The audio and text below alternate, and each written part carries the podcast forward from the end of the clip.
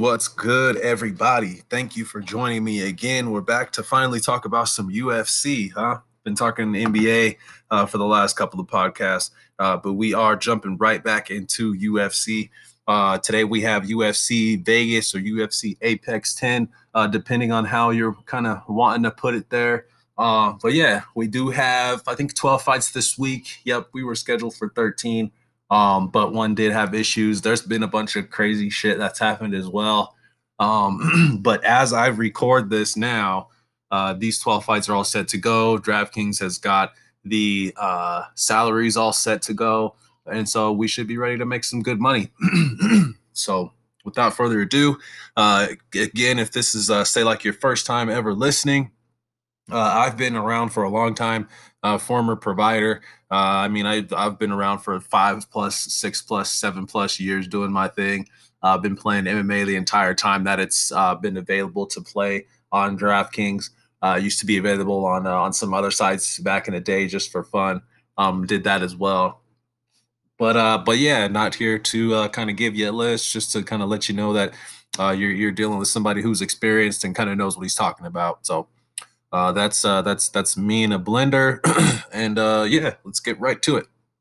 So yeah, again, UFC Vegas 10. The main event is going to be Angela Hill versus Michelle Waterson, and um, this one does have uh, we do have some fights here with some pretty significant inside the distance odds. We do have some pretty significant favorites. We're going to give you guys a, a two GPP cores here. Um, uh, probably just go ahead and throw it in the Slack chat uh, so I can uh, get it for like the the true listeners there. They can jump into the Slack chat and get it, uh, or you can hit me up on Twitter or whatever. Um, I'm sure you'll be able to kind of tell what it is throughout the podcast though. But yeah, first fight of the night. Let's get to it. Uh, we do have. Let me get uh, get my rolling here. We do have Justine Kish going up against Sabina Mazo, and Mazo currently is the minus 265 favorite. Mazo is 9,200 on DraftKings, so she's pretty expensive. Kish is coming back at 7K even, uh, so she's definitely going to be on the cheap end. Yeah, this is a good fight to start off the card, uh, the curtain jerker, as they say. Uh, Mazo, you know, kind of what you see is what you get. Uh, I wish she wasn't as expensive because I would like her more, but at 9,200, um, you know, I just think, uh, I mean, it's it's possible that she pays off her price tag because she has been in all her previous fights. She's putting up 113 DraftKings points, uh, 89 DraftKings points in her last two wins. Um, and those are both on split on one was a split decision, one was a unanimous decision. She's, you know, throwing over 200, 250 significant strikes a fight, landing over 100 of them. Um, so, you know, you can do the math there. She's she's kind of loading up on those. Uh, that's where she is getting a lot of her points as well. Um, she also has the ability to take you down as well. She took uh, she took Shana Dobson down uh, four times uh, successfully, four out of four times. So there's that. She didn't have any takedowns in her previous fights. So that's probably why her score wasn't what it was. Uh, but yeah, she'll get the takedowns too. So I think that could help her get to a high score here. Look, minus 265. She really should style here. She's definitely going to have more volume. Um, this is a good fight, but I'm going to limit it for DraftKings. I'm probably going to be playing about 50 lineups today, 50 or 60. I'll probably have this in about maybe five or six of those lineups, seven of those lineups. If you're playing five lineups or less, you can probably avoid this. But if you want to, I think Sabina Mazo will be sneaky. Um, you know, I don't, I don't think she'll be super high owned. I could be wrong. Uh, people, you know, people could be like, you know, she's you know she's she's not the most expensive and she could get a finish here and that's possible. Um, i'm going to try to be on the other end but for that reason like i said if you're playing a handful uh, even if you're playing like three or four um, you know any any any any amount more than two i would say definitely go ahead and probably look to throw sabina in there just in case because uh, she can't put up a high score on the flip side justine kish is a vet she takes a lot of damage though she's tough i just don't see that she has too many paths to victory here anything crazy could happen in an mma fight um, so you know, I you know, I won't be playing much of Justine Kish. I'll probably only have her in about one lineup. So that tells you I'll pretty much have Sabina in about four to five lineups. So I have Justine Kish in one just in case something dumb happens. Um, but other than that, I don't think she's worth a roster. All right. And next up, we do have Brian Barberena going up against Anthony Ivy. This is going to be a welterweight fight. And uh, Barberena is the heavy favorite here Uh, pretty heavy favorite here. He's 9,000. He is the minus 278 favorite currently on the DraftKings Sportsbook. That's where I'm getting these odds from. This one does have a minus 250 inside the distance prop, so that is pretty significant. Uh, so essentially, they're telling us that Barberena is going to win and he should win early. Do I think that's going to happen? Um, I do think that's probably going to happen, um, but we'll see. I do think uh, Anthony Ivy's coming back as the big dog here at 7,200. I do think he's live here. The only thing, the only thing I have a problem with is I think his path to victory is not equivalent to a knockout or to a high score. Um, with that being said, though, uh, I can see him. Um, I, I can see him um, just just kind of weighing on uh, just, just kind of weighing on Barberena here. Um, I you know I, I could definitely see it. Uh, I could see it for a round or two. I mean, Barberena has been out for a long time. This is going to be his first fight since June of last year. Um, you know, and since then uh, he he fought. It looks like in February, but you know the guy's been pretty spotty. Um, and he did get knocked out. Randy Brown knocked him out in the third round.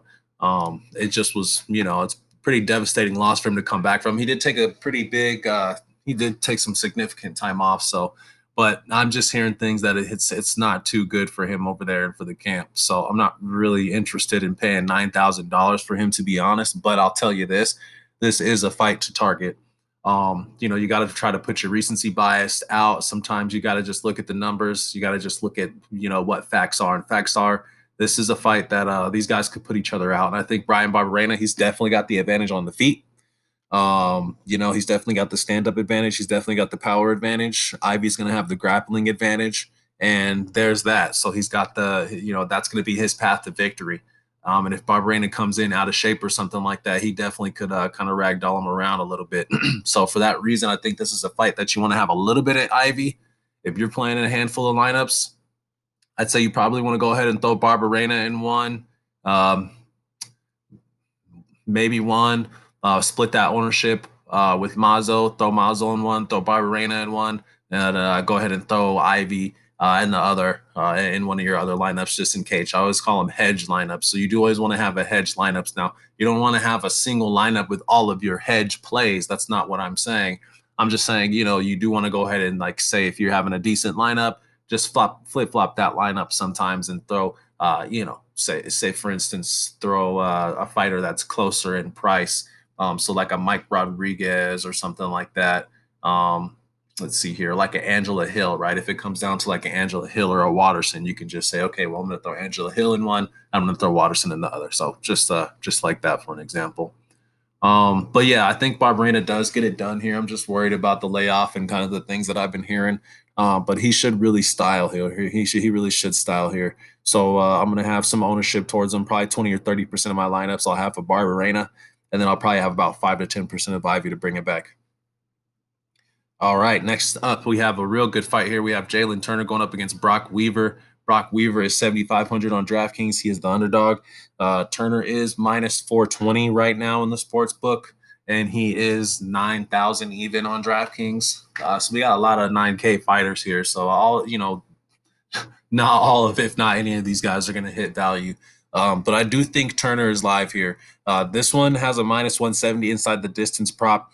Uh, it's interesting because uh, not too many people are talking about this one being able to finish. I think a lot of people are going to be fading this fight, and for good reason. Turner has not looked good, man. He's in bad. He he he, he just is um, like he just hasn't looked good. Yeah, he just won his last fight by KO, but besides that, like he just has not looked good. And I think um, I think there's just a lot of recency bias that's going to go on into that, and I think that's also why he's 9K here and the huge favorite but on the flip side, Brok Weaver, man, he's just not a guy who's going to give you really like exciting fights. Uh, he's kind of just a grinder. He's going to grind it out for three rounds, get in your face, try to grapple a little bit, try and get you up against the fence and throw punches, you know, over the shoulders and stuff like that, and kind of just gut it out and grind it out. So it's going to be tough. Um, I think the I think Jalen I think Jalin's best path to victory here is going to be a uh, he could he could knock him out for sure. Um, but I think it's going to be possibly to get him down. And his ground his ground game isn't isn't good. His it isn't that good. So we'll see. Um, for the reason that I do think that he is going to be underowned, and I do have a spidey sense that I do think he's going to finish this fight. I'm probably going to be over the weight, overweight to the field on him. Um, I do think he, uh, I do think he's a great play today because his pricing, because of that kind of stuff. I think it's going to make people overlook him right away.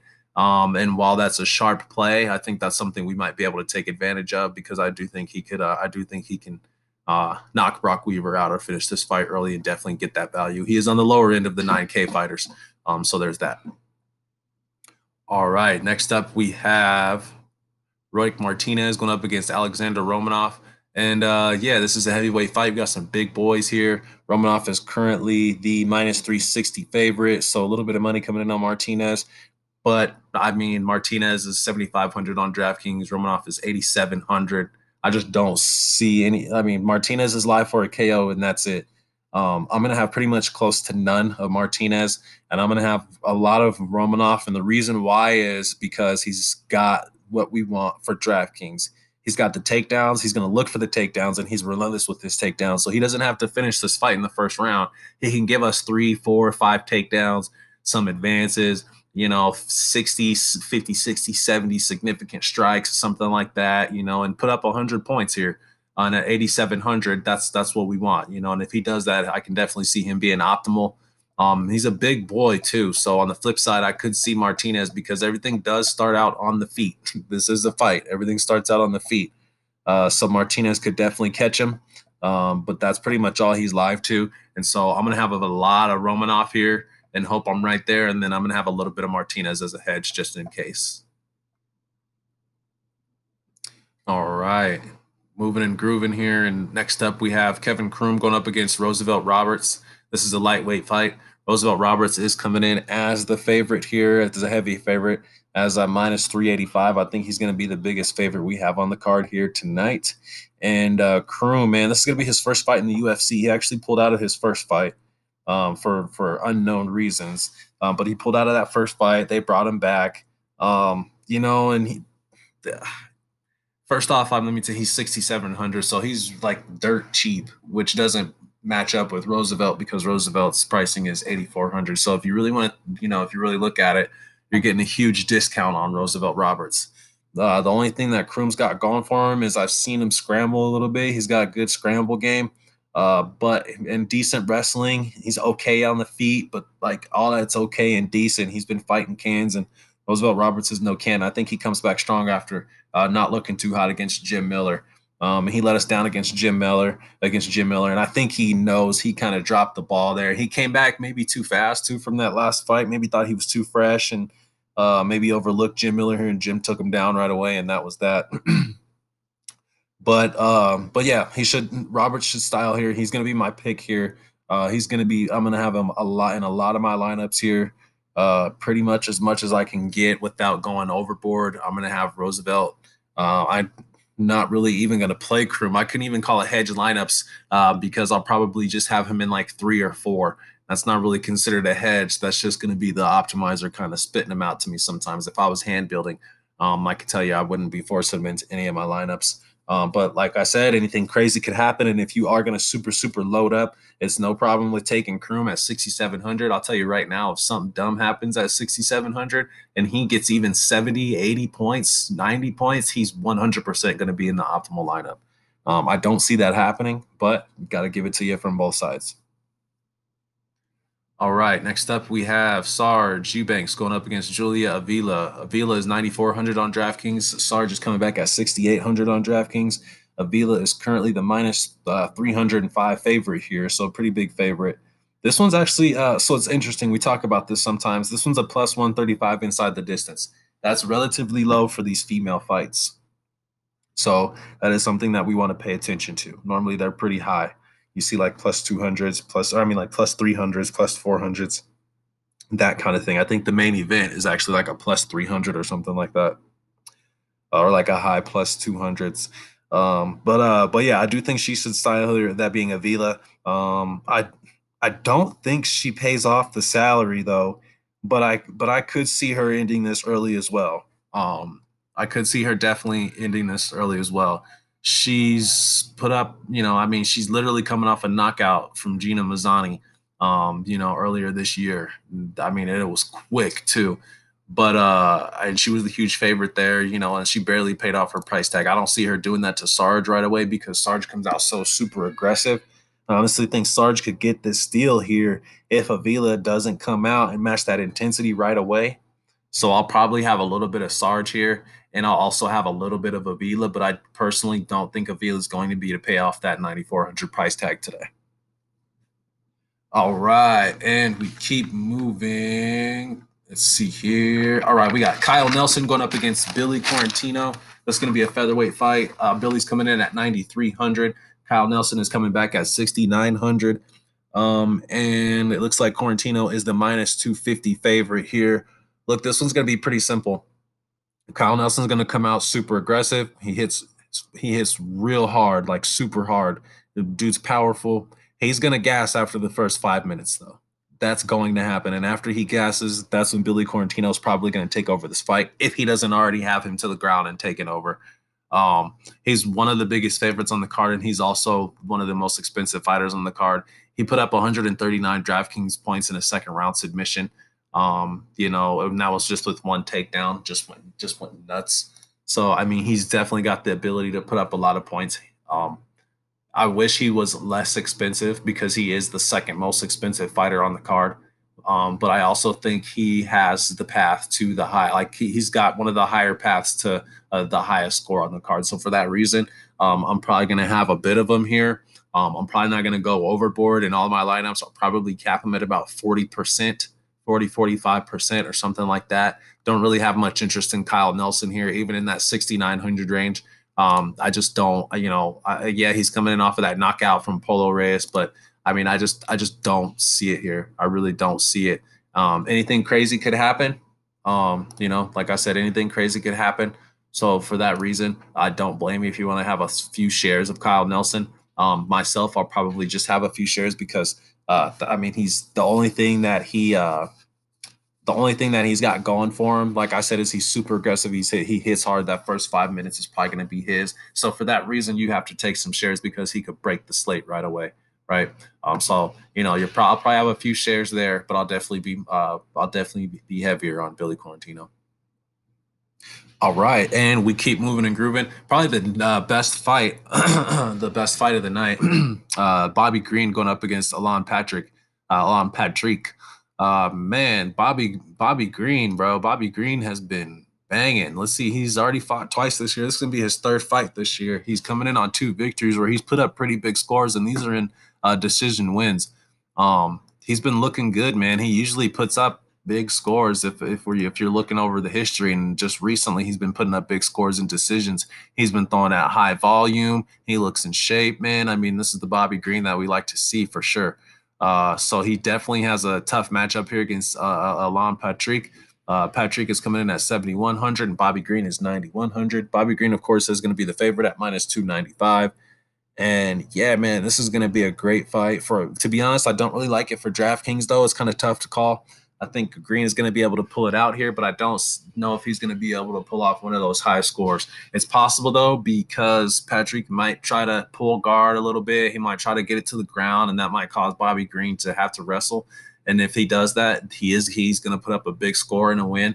So there's that. Uh, for that reason, I'll probably have about 20, 25% of Bobby Green and that's about it. So if you're making a handful of lineups, uh, you know you can't get all these 9K fighters in your lineup, and I would only advise you putting in one to two of them, and then trying to get some of these mid K fighters, and that we're going to talk about here in a minute, or that we've talked about already. Excuse me. Um, but uh, but yeah, I do like Bobby Green here. I'll probably cap him at about 25 percent. Um, Patrick on the flip side, 7100. Um, you know, I mean, he's been, you know, he he, he's been all right. He hasn't fought. Uh, he hasn't fought in the UFC in two years. Last time he fought was in October of 2018 against Scott Holzman. He took a L. He got K'd out in the third round. Um, but he puts up big scores when he wins. So for that reason, I don't mind if you want to take some shots at him. I'll probably only have about 10%, five or 10% of this guy uh, because I'll be MMing. If I was making a handful of lineups, I probably would only limit him to like one lineup, you know?